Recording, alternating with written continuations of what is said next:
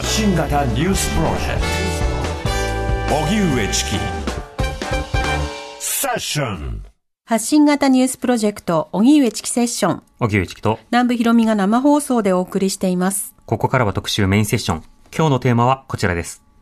メインセッショディスカッションモード。社会をこれからどう設計していくか。コロナ禍で格差が顕在化する中、孤立化を防ぐ街づくりとは？これからの社会をリスナーの皆さんと共に考えていくシリーズ社会をこれからどう設計していくか。この企画はみんながみんなを支える社会を目指し、企業や NPO、行政、国際機関などとともに国内外様々な社会課題の解決に取り組む日本財団とのコラボレーションでお送りしています。今日は孤立化を防ぐまちづくりを特集します。新型コロナ禍の影響で孤独を感じる人が増え、すべての世代への支援を官民連携で目指す孤独・孤立対策推進法が先の国会で成立しました。孤独・孤立対策推進法は NPO の代表などが尽力し成立したもので、都市部や地方に限らず孤独・孤立対策が喫緊の課題となっています。子供、シングルで子育てをする人、ホームレス、単身世帯など、孤独・孤立を感じる人々は様々で、そんな誰一人取り残さない希望の街プロジェクトが注目されています。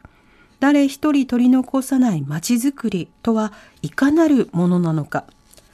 プロジェクトを進める NPO 法人放牧の理事長の奥田智さん、そして希望の街の建築を担当する建築家の手塚隆春さんと考えます。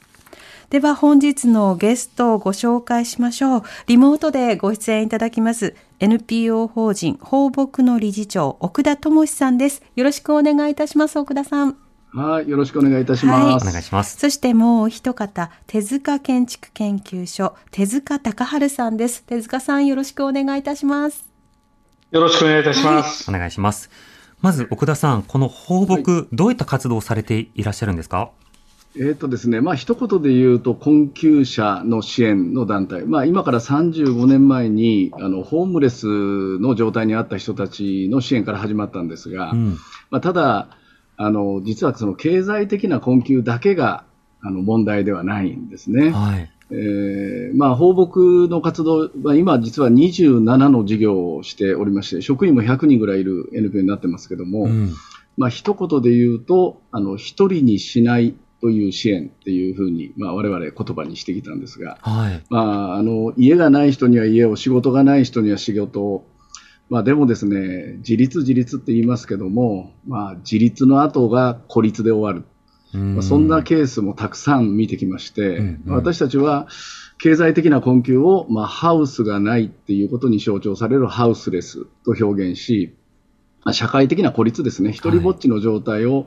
ホームがないっていう意味で、ホームレスっていう、まあ、ハウスとホームは違うんだっていう、まあ、そんなあの観点に立ってですね、うんうん。えーもう35年目になりますが、あの、まあ、困窮者の支援とか子供の支援とか、まあ、様々、まあ、ホームレスだけで言うともう3800人ぐらいの方々がアパートに入られたという、うん。そんなことをしている団体です。なるほど。そして、奥田さんの活動についてもまた伺っていきたいと思いますが、今回その希望の街プロジェクトを進めています。奥田さん、このプロジェクトはどういったものなんでしょうか？そうですね。あの、まあ、一言で言うと街を作ろうっていうことなんですね。うん。で、こうその社会福祉の施設を作ろうではなくって、大元町を作ろう。あの、私たちの分野では、あの、自立の支援、まあ、自立支援ってことは、まあ、よく厚生労働省でも言われますけども、はい。まあ、あの、そもそもその中でですね、よく言われるのが社社会復帰っていう言葉なんですね。社会復帰。例えば、ホームレスの社会復帰とか、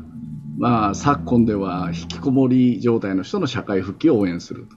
まあ、それ自体は、あの、すごく、あの、大事なことなんですけども、うん。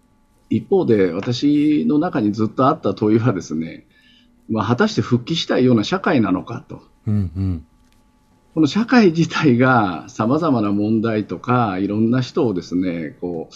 分断したり差別したりしてるんだったら、一方で社会のあり方をもう一度捉え直さないと、考え直さないと、まあ、いけないんじゃないかということ。でさらに、今回のまちづくりの中で、やはりあの、その、社会保障上の施設も運営するんです。はい、これはあの救護施設という施設になりますが、うんうん、まあ、これはあの生活保護の受給者の方々で、まあ、一人暮らしができない方々を、ここが大事なんですけど、国の責任責任でですね、国の責任のもとで、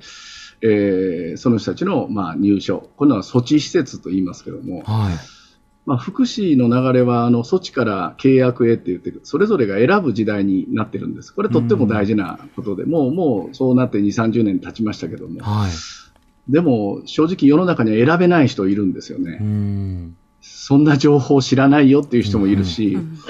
やっぱり人が何かを決断するときって、やっぱり一人ぼっちじゃなかなかできないんですよね。ですから、あの、一方で国の責務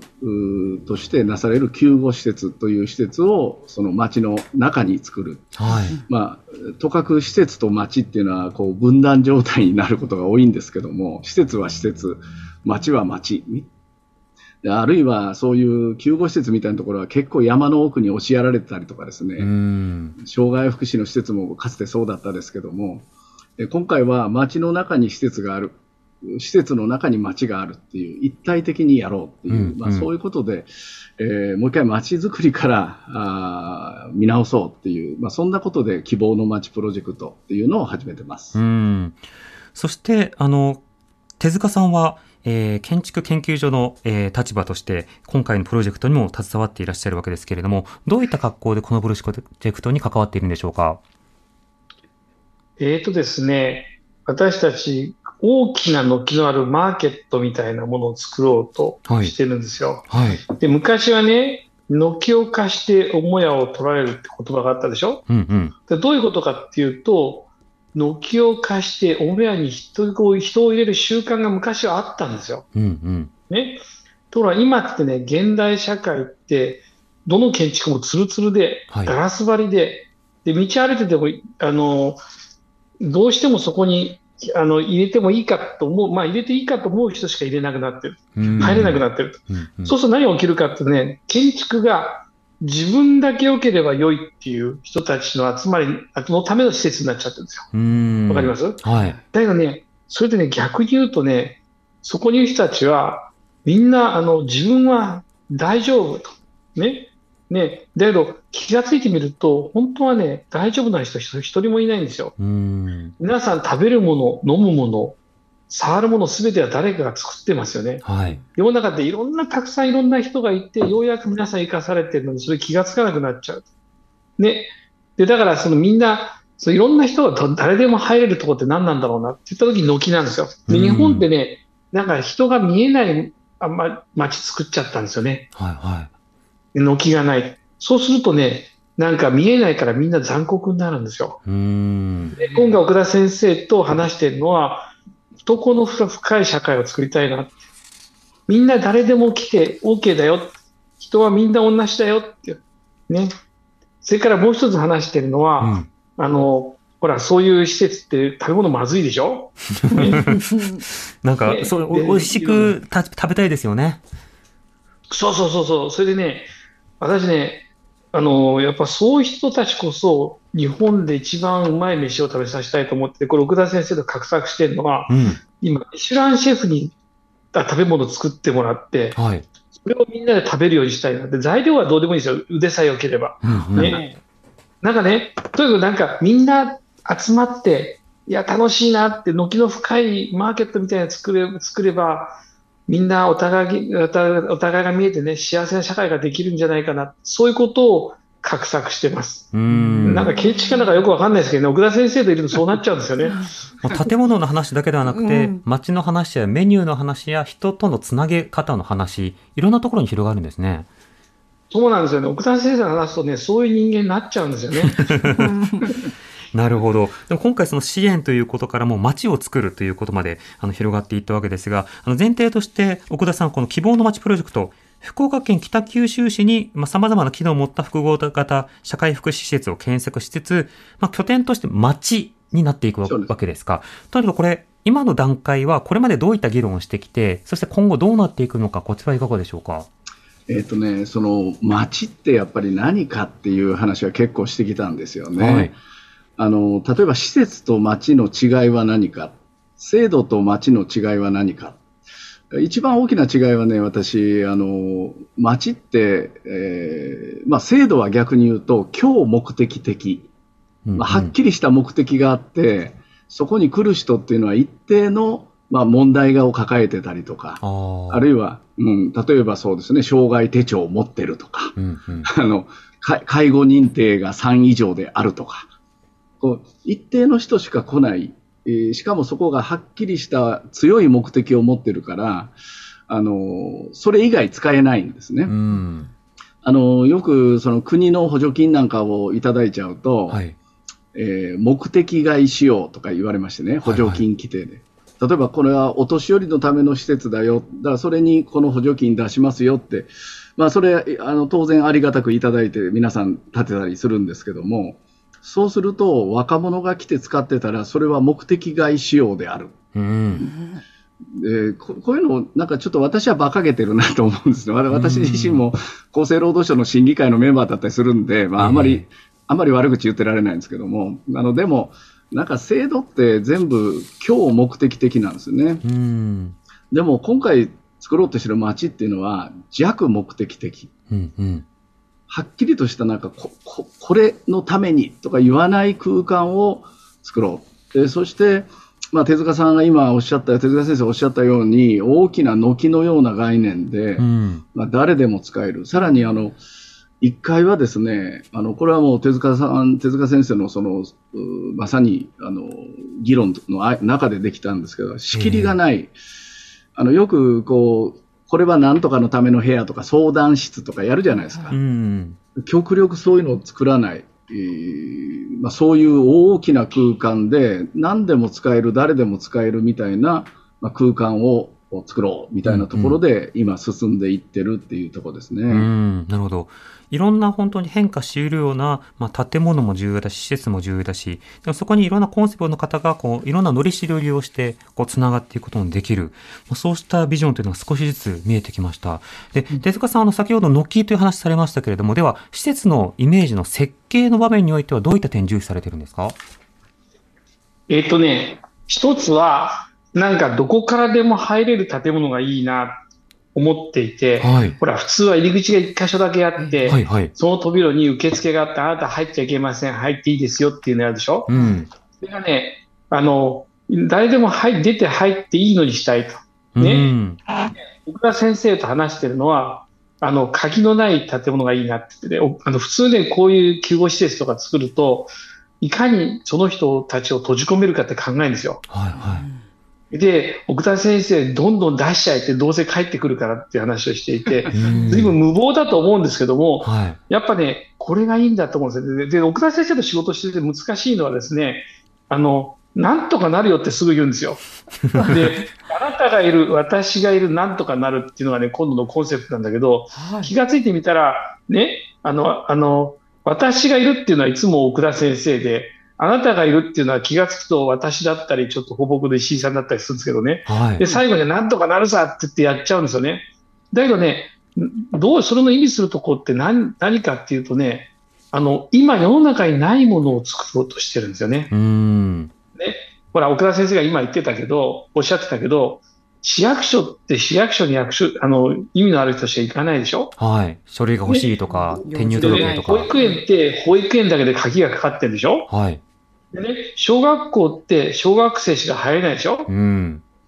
だけど私の子供たちって、子供の頃って小学校で放課後があっていろんな人が入ってたんですよね。うんうん、それがいつの間にか分断の社会になって、で全部分かれちゃう。でね、あの、これ奥田先生に聞くともっと面白い話があるんですけど、要はね、昔みたいな家族、あの家族像、サザエさんの家族像ってもうほとんど存在してないっていうか、マイノリティになっちゃってるんですよ。うん。で、おじいちゃんを見たことがない。ね、それからおお年寄りは子供を見たことがない、うんうん、ね、でで、お金持ちの人は、お金ない人は見たことがない。ね。で、見ないとみんな人間で残酷になるんですよね。だけど本当はそういう人たちがたくさん助け合って、ようやく生きてるのに、そういうもの気がつかなくなっちゃう。で、実はね、こういう施設っていうのは、そういう人たちのための施設じゃなくて、実は、あなたたち、私たちのことでもあるんですよって。あなたそうしたら生きていけないんだよっていうメッセージでもあるんです。うん、うん、なるほど。そうした、まあ、建築コンセプト、そして街づくりコンセプトで、この希望の街、進んでいくことになっているわけですけど、奥田さん、これ、あの、実際に進めるにあたって、何か参照にしたことであるとか、あるいはすごく意識した社会現象とか、そうした何か対応というのはあるんですか？えっ、ー、とね、その目指すべきものとして参照したっていうことよりも、はい、まあ、今まで三十数年やってきてですね、やっぱりその人の孤立、社会の孤立化っていうことの現実からですね、うん、まあ、そうじゃない、えー、社会ですね、そうではない社会っていうのをやっぱり目指そうっていう、まあ、そっちから来てますから、うん、何かこう、お手本があってやってるというよりかは、はい、あの実際出会った一人一人との中で、この人がここんなことで苦しんでたとか、例えば、我々が出会った人って、まあ、正直申し上げてですね、なんでもっと早く相談に来なかったのって言いたい人いっぱいいるわけですよ。あのもうちょっと早く相談してくれたらっていう。でも、これ、実は当事者に聞くと、それ言われるのが一番嫌なんですね。いや、だって、それ、これ出たら来てましたし、みたいなことですよ。でこれ、一番困ってる人が来れない人たちなんですよね。うんうん、で、だから、あのー、そうなると、やっぱりこう周りがですね本人が来るか来ないかの問題じゃなくて、日常性をどう作っていくか、日常を担保しないとですね変化は見えないですよね。日頃から付き合ってるから、例えばいいつもあの来てる人が来なかったらあの人どうしたかになるし、例えばいつもお酒飲んでるおじさんが全然飲まなくなったら、それは体調悪いんじゃないのって話に逆になるわけですよね。だからそういうふうなこう日常をどう作るかっていうこと、そうなるとね、今、手塚先生おっしゃったように、すべての人が対象者ですよ、当事者です。私、あの、一人も取り残さないっていう言葉はとっても大事だとは思うんです。で、これ、やっぱ企業も挙げて SDGs で社会全体を動かそうって、これとってもいいことだと思うんだけども、あれ正直言って、誰が誰に言ってるんですかね。一人も取り残さないっていうのは、なんかいかにも取り残されてないゆとりのある人が取り残されそうなかわいそうな人を助けてる感じなんだけども、うんうん、僕らが町として目指すのは、一人も取り残されない町ですよね。全員が受け身、全員が当事者になってないといけない。だから、取り残さないってことはとても大事だけども、やっぱそれは社会とか、特に行政とか国とかが、あの企業もそうだけども、責任の表明として言うのはいいけども、町づくりからすると、取り残さない町って言ったら、だ誰が誰に対して言ってんだど、何目線なんだって、うんうん、それよりかは、一人も取り残されない町を作ろう。それは僕もそうだ、僕も取り残されたくないんだっていう、うん、それのそれの裏返しが私がいる、あなたがいる、なんとかなるって、やっぱり一人ぼっちじゃなんともならないけども、二、うん、人以上いたらなんとかなるような気になるっていう、そこが大事だよねっていう話なんですね。なるほど。そうしたつながりが可能な日常と、そしてその、助けてとか何か困ってるよって吐き出しやすいような状況、そうしたようなことを作っていくためにも、希望の街には7つの役割があるということが手元の資料で書かれています。それは地域生活のサポートセンター、救護施設、子供の居場所と家族支援、避難所、障害のある方の居場所、よろず相談窓口、そして地域活動スペース。この地域活動スペースはミニ図書館やカフェ、イベントなど、まあ、日常的にこう、まあ、来た上で、もし困ったら隣のよろず相談窓口に行けるなど、結構その入れ替えが自由な、うん、そういったような空間に奥田さん考えていらっしゃるんですか？あそうですね、あの入れ替え可能だし、やってること様々。あの例えばもう本当に芸術的なこともあっていいし、うんうんあの用がなくてもそこにいていいし、はい、だけど、うんうん、その奥行きの問題として、やっぱその軒の奥にはいざとなったらあの相談ができるところが常にある。うんうん、だからあの困ったら来る場所じゃないんですね。日頃からいるから、ついでに相談して帰るかみたいな、はいはい、あそういうふうなものが本来やっぱり町の総合力だったはずなのに、どんどんこの制度がこう縦割り式に、あのしかもあのいい制度ができたんですけども、うんうん、なかなかやっぱ敷居が高くなっていけなくなっているというのが現状ですね。なるほど。用がなくてもいていいっていうのはすごく大事ですよね。ん。なんか、今この社会だと、その金を払わないといるってできないみたいな街づくりになっていて、そう、ただいるっていうことがどれだけ貴重か、そうしたものをベースにどんな街になっていくのか、ご時代にも伺っていきたいと思います。荻上チキ荻上チキセッション今日のメインセッションは社会をこれからどう設計していくか。コロナ禍で格差が顕在化する中孤立化を防ぐまちづくりとは？というテーマで NPO 法人放牧の理事長奥田智さん。そして、えー、手塚建築研究所手塚隆春さんとリモートでおつなぎしてお話をお伺いしています。お二人とも引き続きよろしくお願いいたします。お願いします。はい、お願いいたします。はい。さて、孤立孤独対策、今政府も動き出しているんですけれども、様々な対策が必要だということが、今、ようやく問題意識として高まってきました。うん、孤独孤立孤立は、まあ、いろんなセーフネットのつながりというものを邪魔するし、えー、そしてそれ自体が、孤立自体が多くの先進的健康を悪化させるということで、はい、これ大変だということで動き始めているわけですね。で、ただ一つ難題があって、孤独と孤立は分配政策が効きません。あの、例えばお金がないというのであればお金を渡すということである。医療などについてはサービス提供を行うということで、まあ、提供することもできます。住宅などに対しても、まあ、一応はその住宅を用意することなどによって、まあ、可能かもしれないんですが、その孤独というものは、じゃあ、つながりを配るっていうのができないんですよね。そうですよね。あ、孤独なんですか？じゃあ、こちらのお友達をどうぞとか、そうしたことっていうのはなかなか難しい。難しい。そんな場所で孤独対策は常に間接的な対策だというふうに言われがちですが、そうした中でそのコミュニティを作ったり、場所を作ったり、サービスを作ることで、つながりやすかったり、孤独から抜けやすいような状況をどう作るか、すごく問われている状況があるかと思います。さて、あの、奥田さんにさらに伺いたいんですが、この孤独や孤立というキーワードは、特にコロナ禍でも大きく注目をされました。コロナ禍で感じた課題など、奥田さんありますか？そうですね。あの、まあ、一つは、あの、さっき言いました、コロナっていうのは、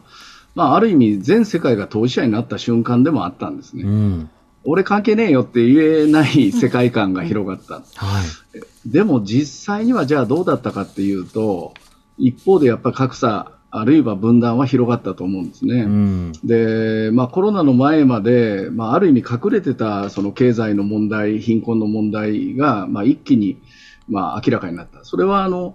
もともとあの貧困状態にあったっていうこともありますけども、えー、あの一方であの、やっぱり今の日本の社会、ストックがほとんどなくなってた。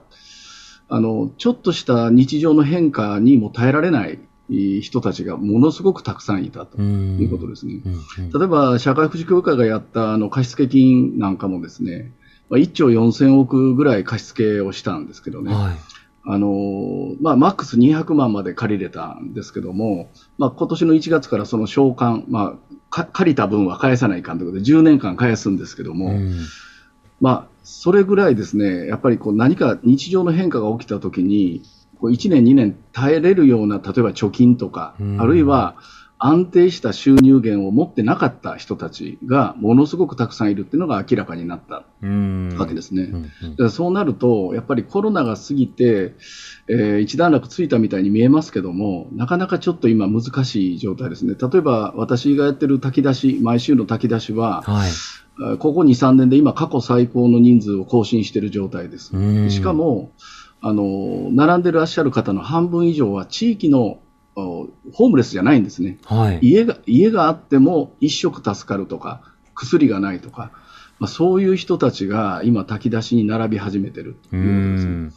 まあ、かつてホームレスとそういう困窮者ってそれでもなおこう開きがあったんですがもう今ほとんど同じ領域の中に存在している。いつ何時家を失ってもおかしくない状態になっているというのが現状ですね。うんそうしたその様々なあの孤独だけではなくて貧困などに対しても、まあ対応が必要だ。社会もそれをまあ認識し始めているような状況ではあるかと思いますが、この希望の街プロジェクトでは、これからこの街づくりというのはどういうふうに進んでいくのか。これ、福岡県北九州市で、ね、作るということですけれども、どういった場所に作ることになるんですか、うん、これはですね、あの、皆さん北九州って言われて何をパッと思い浮かべますかね？あの北九州。まあ、ニュースでたまに、あの、出来事とかともに報じられることは。映画のイメージがありますね。はい、映画、うん、そうなんですね。あの、この頃、映画のロケ地にはなってるんですね。うん。うん、あの、まあ、焼きうどんの発祥の地とかね、いろいろあるんですけど、はい、まあ、そんな誰も知らないんで、あの、ただ、ただちょっと残念ながら一番有名にこの間になったのは、あの、特定危険指定暴力団工藤会という、うんはい、暴力団組織で、まあ、九州最大の暴力団工藤会っていうのがありまして、はい、で十数年前からですね、まあ、市民も立ち上がって暴力追放運動をずっとやってきたんですね。うん。で今から4年前についに本部事務所が解体撤去されまして、はい、工藤会会館っていうんですけど、そこが解体撤去されしかし、それ、更地にはなったんですけども、やっぱりそういう土地ですし、あの、なかなか跡地の利用がですね、まあ難しい。それで、実はあの、NPO 法人放牧が、まあ手を挙げてですね、はい、あの、買い取りますということで、はい、そのヤヤクザ、元暴力団都庁、お金ありませんでしたから、地元のですね、金融機関から全額お借りいたしまして、うん、えー、まあ1億数千万だったんですけども、買い上げまして、はい、で、そこに、まあ、今まで北九州って残念ながら怖い街、怖い街って言われてきたんですね。私、全国に講演会に行ってもですね、北九州から来たって言ったら怖い街でしょって言われちゃうんですね。嬉しくない。でそだからこそ、今回の街の名前を怖い街じゃなくて希望の街に変えるんだと。でこれはやっぱり市民の願いでもありまして、おかげさまであの北九州市議会も全会派一致で応援するっていう話になりましたし、何よりもあのその1億数千万円の借金がですねあの2年かかりましたけど、市民からの寄付でもうすでに全額2年間で払い終えた。すごいですね。はい、ですから、これは放牧のプロジェクトでもありますけども、うん、もう北九州市民の多くの方々が応援してくださってる、あのプロジェクトになっているというところです。でまあそこの一番のメインはですね、まさにあの今おっしゃったあの孤独・孤立の現実に対してどう対応するかと。はい、でその孤独、まあ、孤独っていうのは割と人間の心情的な問題で、まあ、うんうん、あの孤立っていうのは社会的な概念で、まあ、実際に客観的につながりがない状態を孤立って言いますけども、うん、あの私はその孤立化が進む社会の今一つの大きな要因があの単身化だと思ってるんです。はい単身世帯ですね、うんうん、で今から40年前は、実は内閣府が去年あの報告した報告書の中には、1980年の段階ではですね、夫婦と子供の世帯、まあ、いわばクレヨンしんちゃんですね、うんうん、夫婦と子供の世帯が今42%、うん、それからサザエさんのタイプ、3世帯同居が20%。うんうん。でこれ、一人親も入れると、実は1980年、今から40数年前はですね、全体の7割近くが子供とまあ、親なり、おじいちゃん、おばあちゃんなり、家族が一緒に暮らしてたのが42年前の風景だったんですね。うん、もう43年前になりますで、これが2020年の統計を見ると、実は一番多い世帯は単身世帯で38%なんです。うんうん、で夫婦と子供はもはや25%しかいないんですね。はい、で、この夫婦と子供世帯が今もですね、国の政策上は標準世帯と言われて、これに合わせて政策を立案してるんですね。うん、はいはい。街づくりも、あの、正直言うと夫婦と子供をベースとしながら街づくりが進んできたんですね。ああ。でも数字上は確かにもう標準じゃないし、なんなら少数ってことになってますよね。そうなんですよ。だから、40、もう40%に近づいた単身世帯が最大のマジョリティで、まあそこ、はい、そこをあの実は皆さん多分認識認識がないんですね。40年前の認識で、多分自分は一人暮らししてるけども、地域には夫婦と子供とかサザエさんのタイプのご家庭がたくさんあって、まあ、たまたま自分は一人暮らしだと思ってる人結構多いんですけども。わかります、うんうん、実はもう単身者が一番多いんです。4割なんですね。うんうんえー、男性の生涯未婚率も3割に達しようとしてる。ででそんななでそんな中でですね実はさまざまなまちづくりもあるいは介護保険制度や医療保険制度や障害福祉制度にしても実は家族がいるっていう前提で議論がされてるんですね。でその意識調査を見てもあのもしもの時には誰に頼りますかというとやっぱ身内に頼るっていうのが日本諸外国に比べると日本人異常に多いんですね。うんうん、だから身内で何とかしろ家族で何とかしろという意識だけは残ってるけど、実際家族はいない。うん。でここで、じゃあどうするかということで、私は家族を機能で捉えようと、家族まあ、家族の機能ですね、はい、その家族を機能で捉えて、家族機能を社会化する、分散化して、誰でもできるっていうことにしよう。うん、でこの切り替えが効かないとですね、例えば8050問題とか、うん、ヤングケアラー問題、問題というか、ヤングケアラーの現実はですね、もう身内に力がないのに、えー、身内に全部押し付けてきた。つまり、うん、ケアっていう概念を家庭内概念で押し付けてきたのが日本の現実なんですね。社会的ケアが軽視されてきたと。まさにおっしゃる通り。だから、ケアという概念に関して国はあんまりやっぱり手出さない。あの例えば体が悪くなったら見ましょうっていう話だけど本来のケアってもっと日常の話なんですね。はいで今回の子供のことなんとかしようって言って子供のまの、あ、法律ができたり、えー、庁ができたりしましたあの省庁ができたりしましたけどあれもやっぱり最終的には子ども家庭庁やっぱ家庭なんですよね。ねじ込まれましたね家庭がね。ねえ私はね相変わらずだなっていう正直気持ちですよ。だから、もう、誰でもいいから子供をみんなで育てようって言えばよかったのに、はい、まず家庭を支えることで子供を育てましょうみたいな、そこ、そこ絶対いりますみたいな話がね。えー、今回、希望の街は、まあ、なんちゃって家族作ろうと。で家族を機能で捉えるってことは、お母さんだからお弁当を作りなさいって、これは家族だからっていう論法ですよね。うんうん。で逆にお弁当を作るっていうことが機能だとしたら、お弁当を作った人を家族と呼ぼう。うんうん、お葬式、家族だからお葬式出しなさいっていうことで進んできたけども、うんうん、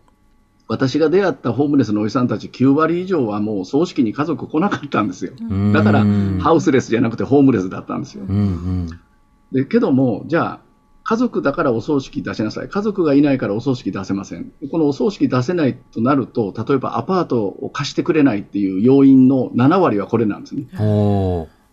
家族がいない人にはアパート貸したくない。うんうん、そこに誰で、あの、地域で互助会作ってみんなでお葬式出せる仕組み作ろうっていうのも、すでに十数年前からやってきたんですね。うんだから、ここも逆転させて、葬式出した人を家族と呼ぼうと。うんうん、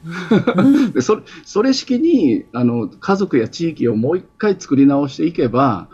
まあ、単身化を防ぐっていうのはとっても大事なんだけども、えー、こ子供がたくさん生まれる社会はとっても大事なんだけど、でも、今もう目の前に迫っているのは4割が単身世帯、特に単身の高齢者がこれから何百万人って増えていく中で、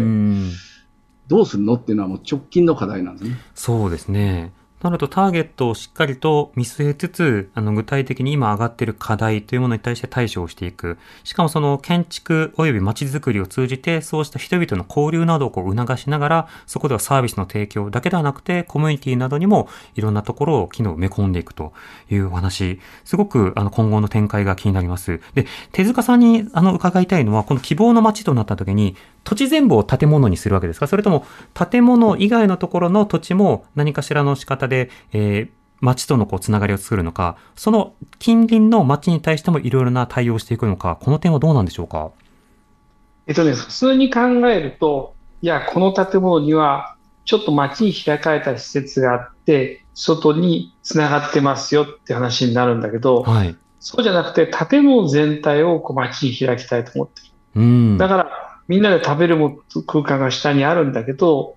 そこは誰でも入ってくれると。うんうん、中に入ってると誰でも出ていけるもちろんなかなか難しいところもあるんだけど、そういうところが大事だと思ってるんですね。うん、岡まあ、奥田先生の思想なんですけども。でね、この、この思想の一番大事なところはね、はい、この奥田先生に欠けてる悲壮感っていうところだと思うんですよ。普通ね、なんかこういうボランティアやってると、もうちょっと悲壮感あってもいいと思うんだけど、いつ見てもなんかニコニコして焼酎飲んでうれ嬉しそうにしてるんですよ。で、これ大切なことだと思うんですよね。これはどういうことかっていうと、あの、奥田先生の活動って人に与えるんじゃなくて、あの、俺も入れろと。で、一緒に走らせろっていうことをやるわけですよ。で、俺が入ってるのに、あの、奥田先生の理事長室があっちゃいけないわけですよ。ね。そうじゃなくて、奥田先生もその人たちと一緒になって楽しそうにしてるんですよね。うんうん、で実際そうじゃないと伝わらないじゃないですか。うん、でこれってだけでやっぱね、なぜボランティアって言葉がこうもてあやされるかっていうと、あの人、私はお金があるぞと。で、だからこれを分け与える。で、その時に問題なのは、あの、まあ、こんなもんでいいだろうとみんな思っちゃうわけですよ。食べ物もこんなもんで、建物もこだから今度も実は個室をみんなに与えようと思ってるんだけど、で、ね、みんな6畳間って言いながら、ほら、どんな大学生でも部屋持ってるでしょ、はいはい、なんでその当たり前ができない？って、そういうね、みんなが持って当たり前のことをみんなで、あの、ちゃんとあの提供しようよと、そうすると、あのあのみんなそういう人たちが別のもんだと思わないでしょ、はいはい、だからとにかくなんか、まあ、ささ繰り返す話なんですけども、なんかね、こうすごく居心地のいいところを作りたい、でその居心地のいいところっていうのは、あのその人たちに与えるんじゃなくて、あなたのものでもある、私のものでもある。で最後はね、この、ね、建物の中にいいお風呂があるんですよ。ほう、風呂。風呂。奥田先生がね、でっかいお風呂作って、そこに絵描いて、そこにお風呂入んだって。はあはあ、で、自分の部屋じゃないですよ。うん、で、このね、お風呂が全部象徴していくかなと思ってて。ね。ね、だからあなたがいる、私がいる、なんとかなる、だから俺も入れろってそういうことですよ。はあ、風呂にも入れろということにもなるんですね。でっかい風呂がありますから。あでもいつもやっぱりそのホームレス支援、野宿者支援となると、食料、でもそれ以外の清潔とか医療とか、いろんなものがある中で、入浴とか、あれ個室、このあたりがネックになっていたようなところも一つ視野に入っているというのはすごいですね。ねリスナーの方からのメールいただきましたので、はい、そちら紹介したいと思います。はい、えー、たぬき村の直子さん、いつもありがとうございます。私の住む地域の公民館が老朽化でそろそろ建て替えになるそうで、建て替えのアイデアを募集しているそうです。今日の特集を参考にしたいと思います。うん、母がよく見ているイタリアの小さな村、私も見てます。人々の暮らしを撮ったドキュメンタリー番組があります。母が羨ましいと言っているんですが、イタリアのどんな小さな村にもみんなが通うバール、バーやカフェのような場所ですね。が、えー、毎日村の人たちが挨拶する場所があると。あの人最近来てないね。具合悪いのかなと気にかけ会えたら理想ですね。先日公民館の生垣の下草を取るのを手伝っていましたら、面倒だから建て替えの時にコンクリで埋めちゃおうという人がいましたが、大人数で草取りをしたらあっという間に終わりました。うん、みんなが集まる場所には緑を残してほしいものです。一番最近にあったと言っても車で、あ、一番近所にあった、かっこと言っても車で1時間、クライミングジムがなくなってしまったので何年も登っていないですが、クライミングジムって知らない人同士でもガンバと言い合えていい場所ですよね、はいはい、久しぶりに登りたいですといただいてます、うん、確かに。クライミング私もよくやりますけど、ねうん、そんなムードあります。声がけが、えー、ラジオネーム散歩部部長さんありがとうございます。はい、私の住む地域では市から補助金をもらって草刈りやゴミ拾い資源ゴミの回収など地域住人が協力して行うことになっています、うん、手伝いに行くと地域の人の顔が見え人となりが見えご近所同士のつながりができているはずでした。はい私がゴミ回収の手伝いに行くと、30代の私を除き、やってるのは60歳以上のご高齢の方ばかりです。草刈りやゴミ拾いはどうしても都合の悪い方はお金を払って不参加ということもできるのですが、うん、数百円の不参加のお金を払って全く参加しないという人が多いです。うん、特に若者の世帯が顕著です。新しく引っ越してきた人に地域のルールを話すと、うちはそういうのいいんで、と言われてしまったことがあります。私はご近所のおじいちゃん、おばあちゃんとは顔見知りでも、若い世帯の人はほとんど知りません。どこに誰が住んでいるかもわかりません。地域に参加するルールがあっても、自主的にそこに参加をしない人は、結局は孤立してしまっているという現状になってますといただきました。うん続いて、郊外の猫さん。もういつもありがとうございます。奥田さんがやっておられる希望の街プロジェクトの中でも、地域活動スペースにとても興味があります。今の会社には物理的にも精神的にもリアルでもバーチャルでも広場が必要だと感じています。うん、以前商店街のコミュニティカフェの企画運営にかっこほんの少しだけ関わったことがあるのですが、最終的には常連さんが居座って仕切るような形になってしまい、機能しなくなってしまいました。うん、一方で、最近足を運ぶようになったブックカフェでは行くたびに誰かが店員さんと話をしていたり、先日は初めて会ったという若い方と高齢のお二人が入管法について熱く語り合ったりしていて、広場として機能している印象を持ちました。うん、かといって、いつも暑いわけではなく、店員さん同士のたわいもない雑談を聞きながら、静かに黙ってお茶を飲むだけの時もあります。形はどうあれ、来るもの拒まず、去るもの追わずという広場が長く続くために、初めて来た人でも居心地が悪くならないようにかといって運営が崩壊するようなことのない形でコミュニティカフェが続くために奥田さんが意識しておられることなどありますでしょうか？と、うん、いろんなメールいただきましたね、うん、まずはあのネットワークで自主的に集まろうってやったとしてもいや参加しなくていいんでっていうふうにいや、いらっしゃる方もいれば、一方でそのコミュニティのメンバーが濃すぎてというかそこの関係が濃くなりすぎて、新規が来にくくなるとか、うん、そうしたいろんな課題があるということでした。奥田さん、こうしたコミュニティの課題というものについては、どう意識されてますか？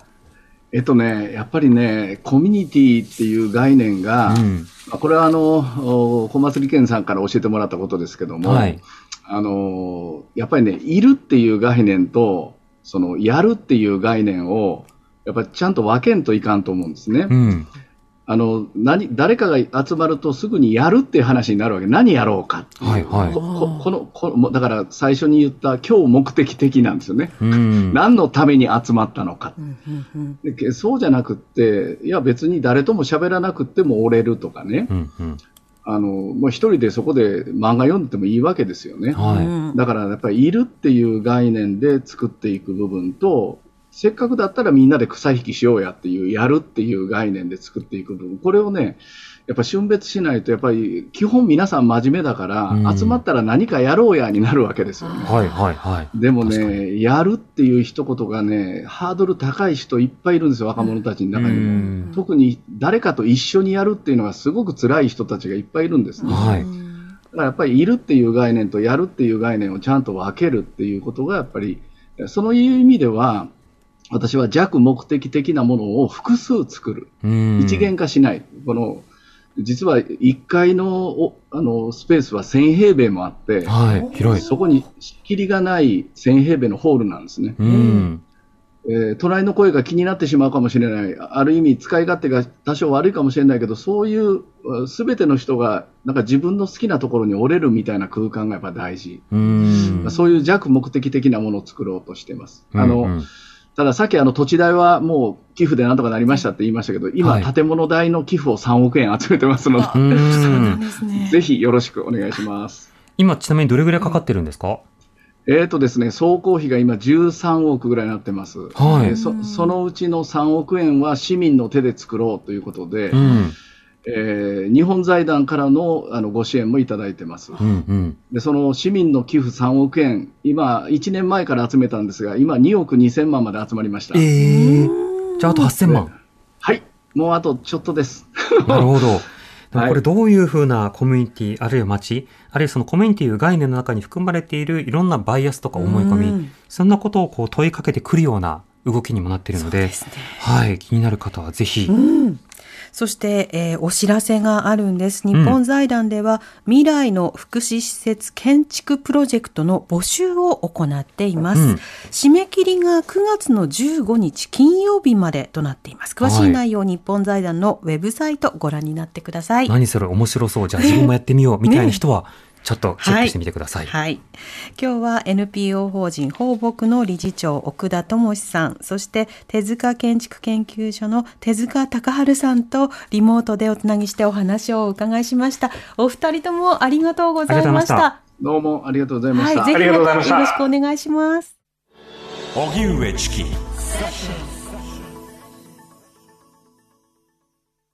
ベビーのいる生活迷える子育て応援ポッドキャストは育児中のパパママが集まる匿名座談会。定員切開しましょうっていうところになってでも痛くないよね。あ痛くはないんです、麻酔効い。てますからね、そうですよね。じゃあ引っ張るね。みたいな。あ引っ張りますかみたいな。毎週月曜配信です